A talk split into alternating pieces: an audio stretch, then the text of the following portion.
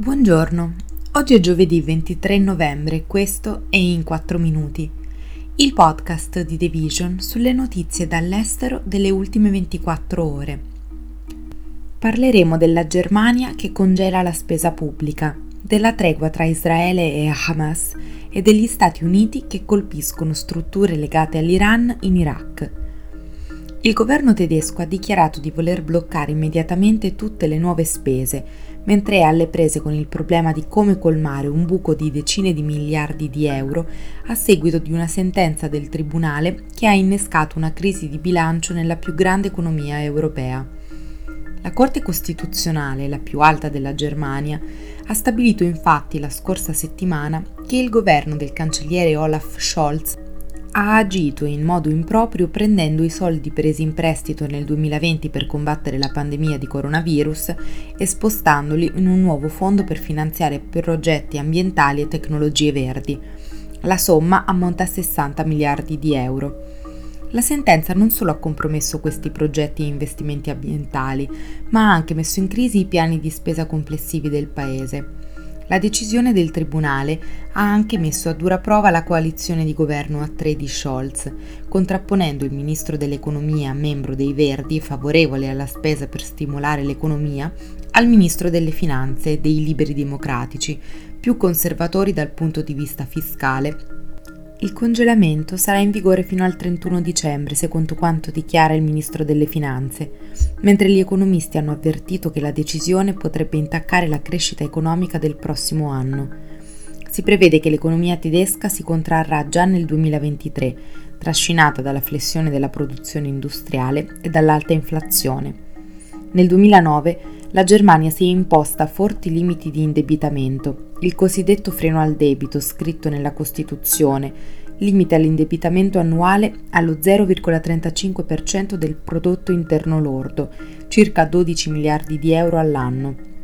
Sono ammesse eccezioni in caso di emergenze, tra cui disastri naturali o pandemie. Il gruppo dei paesi in via di sviluppo BRICS, Brasile, Russia, India, Cina e Sudafrica, ha tenuto un vertice virtuale sulla guerra a Gaza, articolando posizioni divergenti sul conflitto che insieme riflettono la riluttanza di alcune nazioni al di fuori delle più grandi democrazie industrializzate del mondo a seguire il sostegno di Washington a Israele. Alla conferenza hanno partecipato anche diverse altre nazioni invitate a far parte del gruppo BRICS il prossimo anno. Egitto, Etiopia, Iran, Arabia Saudita, Argentina ed Emirati Arabi Uniti. In una dichiarazione congiunta il gruppo ha chiesto il rilascio di tutti i civili tenuti illegittimamente prigionieri e una tregua umanitaria che porti alla cessazione delle ostilità, così come è poi avvenuto ma la dichiarazione ha oscurato le sottili differenze tra le posizioni dei membri BRICS. Il Sudafrica ha espresso critiche più forti nei confronti di Israele rispetto a Cina, Brasile e Russia, mentre l'India ha adottato un approccio più morbido. Nel dettaglio, l'accordo tra Israele e Hamas prevede la liberazione di un primo gruppo di 50 ostaggi in cambio di una pausa di quattro giorni nei combattimenti e del rilascio di 150 palestinesi imprigionati in Israele. Le persone rilasciate da entrambe le parti saranno donne e bambini.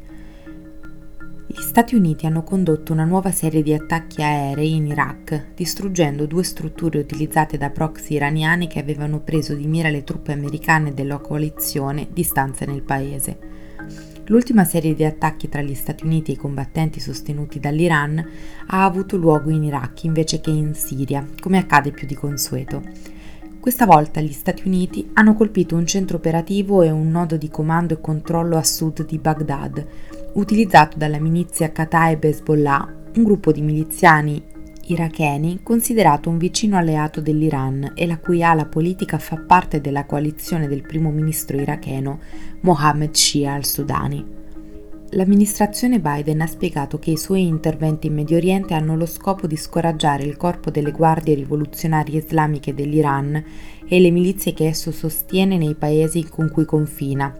Fino alla settimana scorsa il presidente Biden aveva respinto le opzioni di bombardamento più aggressive proposte dal Pentagono per paura di provocare un conflitto più ampio con l'Iran. I funzionari americani affermano che dal 17 ottobre sono stati effettuati 66 attacchi da parte delle milizie sostenute dall'Iran contro le truppe e le basi americane.